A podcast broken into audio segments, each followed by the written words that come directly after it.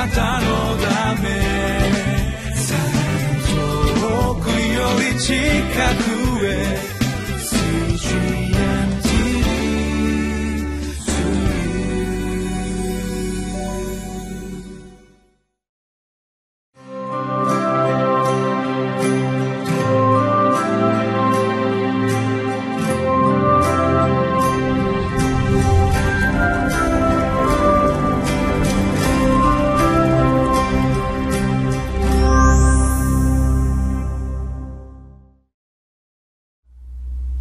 CGN テレビ」をご覧の皆さんこんにちは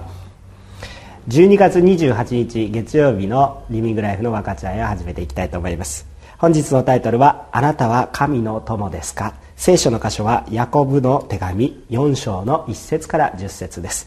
えー、今日のところはまああの教会の中にさまざまな争いとかそういうようなことがありますでしょうか、えー、それをどのように解決していったらいいでしょうか。ヤコブはあ一つの、まあ、示唆を与えていくわけですね、えー、まあ、このところから神様のあなたは敵となるんでしょうか友となるんでしょうかというような話がなされていきます。期待して、え、分かち合っていきたいと思います。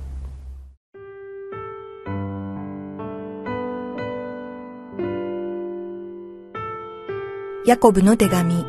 4章1節から10節。何が原因であなた方の間に戦いや争いがあるのでしょう。あなた方の体の中で戦う欲望が原因ではありませんか。あなた方は欲しがっても自分のものにならないと人殺しをするのです。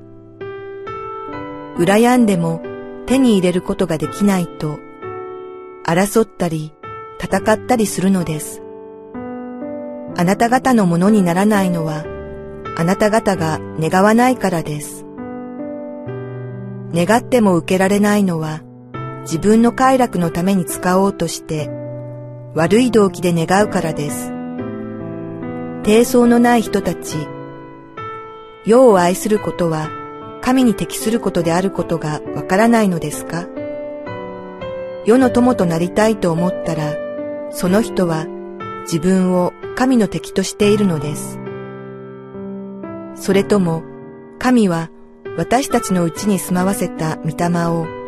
妬むほどに慕っておられるという聖書の言葉が無意味だと思うのですか？しかし神はさらに豊かな恵みを与えてくださいます。ですから、こう言われています。神は高ぶる者を退け、へりくだる者に恵みをお授けになる。ですから、神に従いなさい。そして、悪魔に立ち向かいなさい。そうすれば、悪魔はあなた方から逃げ去ります。神に近づきなさい。そうすれば、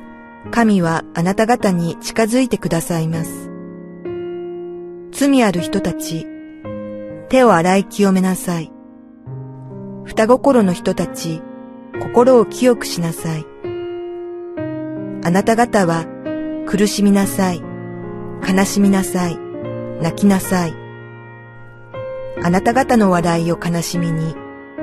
喜びを憂いに変えなさい。主の見前でへりくだりなさい。そうすれば、主があなた方を高くしてくださいます。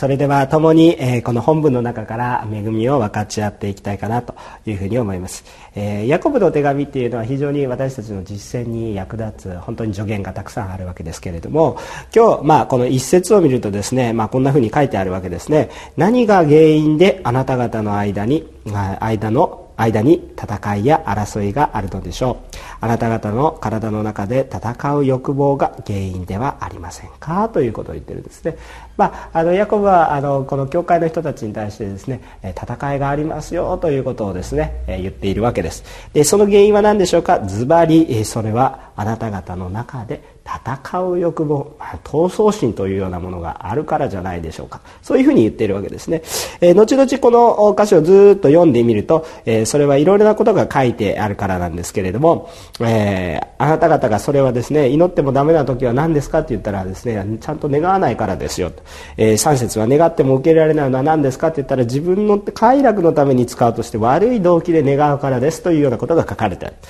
え、まあ、ちょっと先に進んでみるとそれはまた4節を見るとそれは世を愛するようなこと。そして、えー、また同じ4節世の友となりたいと思うというようなことですね、えそういうふうなことがあるということです。ですからちょっと整理してみると、まあ、戦うような欲望闘争心というような欲望はどういうところから来るかなって言ったら、まあ、それは悪い動機ですじゃあ悪い動機って一体どういうことかなって思うと世を愛すること、えー、また世の友となりたいというようなそういうことがですね、えー、この悪い、えーまあ、動機、えー、戦う欲望そういうものになっていくんじゃないかなということを思います。しかしですね、え、こういうことはですね、どういうことかというとですね、え、自分を神の敵とするようなものですよと言っているわけですね。え、ですからあこういうことはですね4節を見ると、えー、まあ、世の友となりたいと思ったらその人は自分を神の敵としているのです。まあ、そういう自覚を私たちが持つということが大切かなというふうに思いますいやいやあの自分のこの生活をね、えー、ある程度大切にしていくっていうこと大切なんじゃないですかというふうに思うかもしれませんけれども確かに自分の身を守るということは大切なことですねもう自分が傷ついても大丈夫なんだって言ってるのは正しい神様の愛し方ではないと思います。しかしですね、えー、本当にその根本にですね神様を愛する思いではなくてもう自分がいつも優先優先優先優先でえというふうになっているならばそれはどこかちょっと気をつけた方がいい、えそのように思います。やはり私たちの本当に心の奥底にはやっぱり神様の愛また神様ご自身の存在が大きくあるあらなければあやはり私たちの信仰生活には力がないし争いが多いしえ教会に来ていたって神様中心じゃないから人中心だったらね、え誰がトップに立つかやっぱり世の中と同じようになっていってしまいますね。そうじゃなくて神様にあって私たちはへりくだることができるので、え皆同じように、え見ることができるわけですね。私たちの戦う欲望その原因のところには一体何があるかって言ったら、まあ、自分というこの世を愛する、まあ、今の生活を愛する、えー、自分の地位を愛する、まあ、この世の中で自分がどういうふうに扱われるかということに対しての争いが起こるんじゃないか。そのように思います。一方でそれは神の敵となるようなものですけど今度は神の友となるように、えー、こう導かれるその場所がありますね、え、そのところでポイントになるのがへりくだるということですね。謙遜であるということです。6節を見るとしかし神はさらに豊かな恵みを与えてくださいます。ですからこう言われています。神は高ぶる者を退け、へりくだる者に恵みをお授けになる。えー、このように書かれているわけですね。えー、まあ私たちが考えると、ここ今書いてあることを考えると、高慢と謙遜だというふうに、思うことができますしかしですね、ただ謙遜であればいいというわけではありませんただ謙遜であるということには大きなトラップである。謙遜そうに見えてもね心の中では高ぶっている人がよくいるわけです、えー、私たちが何に対して謙遜であるかということをはっきりと見極めなければいけないんですね。7節を見てください。ですから神に従いなさいとこういうふうにこう書いてある。だから私たちは謙遜になるべきですけれどもなんか人に媚びを売るように謙遜になるわけではなく何か社会に媚びを売るように謙遜になるわけではなく神様の前に謙遜であるということですね。ですから同じように10節一気に飛びますが10節に「主の見前でへりくだりなさい」そうすれば主があなた方を高くしてください。だから私たち誰に対して謙遜であるかそれは他ではない。なんか別のものではダメ。神様の前にへりくだるということが大切。従順であるということが大切、まあ、そこから私たちに感謝が謙遜であればですね全て恵みになるので感謝になるわけですね、えー、で私たちが本当にそういういろんなことを思うんですけれども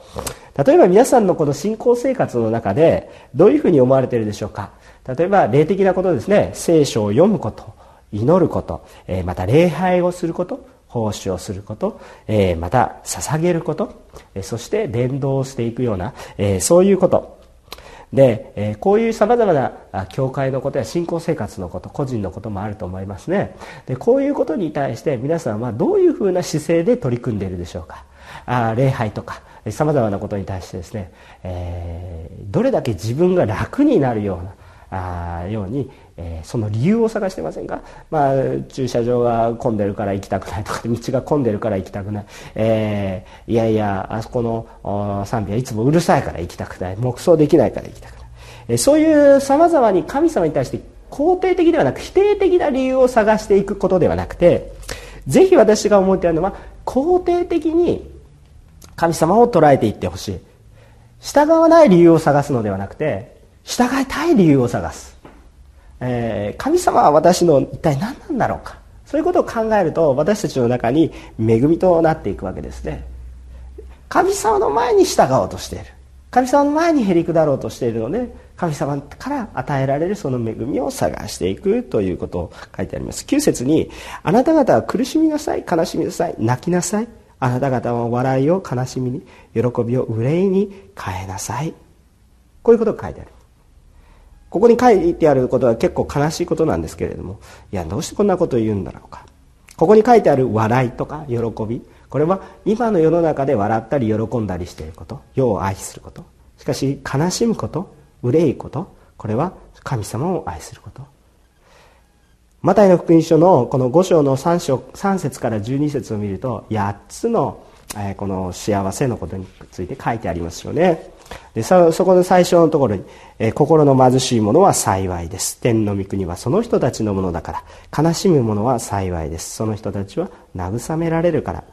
というふうに、えー、8つの祝福が書いてありますけど逆説的ですよね。心の貧しいとか悲しむ、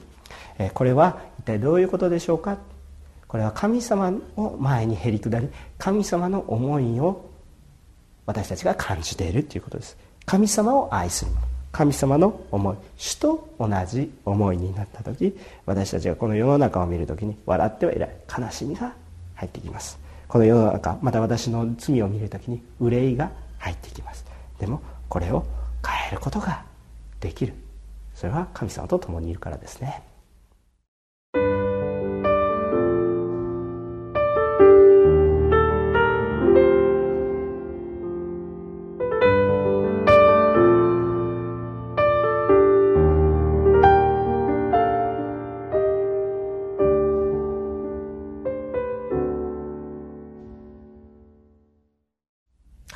それではテロップが流れたと思いますが皆さんは神様に対して肯定ですか？もしくは否定ですか？というふうな質問をしています、えー、皆さんの神様に対する姿勢が、えー、否定的。いや神様は私にこうしてくれない。ああしてくれない。そうしてくれない。じゃなくて今の現状を見て否定的になるのではなくて神様はさまざまな状況を通して私に今も働いてくださっている。それを信じるまさに信仰生活をし始めた時。それは神様に対して肯定的なわけです。その信仰生活を始めた時に皆さんの中に争いがなくなっていきます。それはなぜですか？それはですねもう今争っていることが神様の目の前に対してはですねまあ、だんだんだんだんどっちでもいいことになってくるんです。世を見ているとそれはとても大切なことのように思います。それがなければいけないようなことに思います。でも神様がそれをその状況を見て憂いておられることに自分が気づき神様がその状況を見ておられることに悲しんでおられることに自分が気づき始めるとああなんだもうどっちでもいいんだ。自分が負けてもいいんだ。でももっと大切なことは何かなって。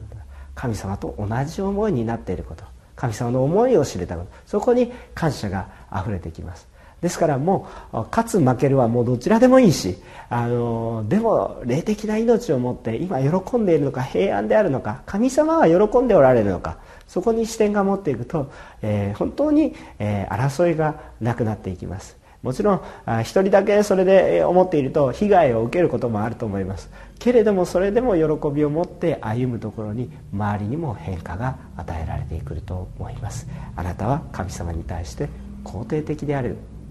もしくは否定的である。もう一度吟味をし主に対して従う主と思いを重ねていくそのようなものとなっていきたいと思います。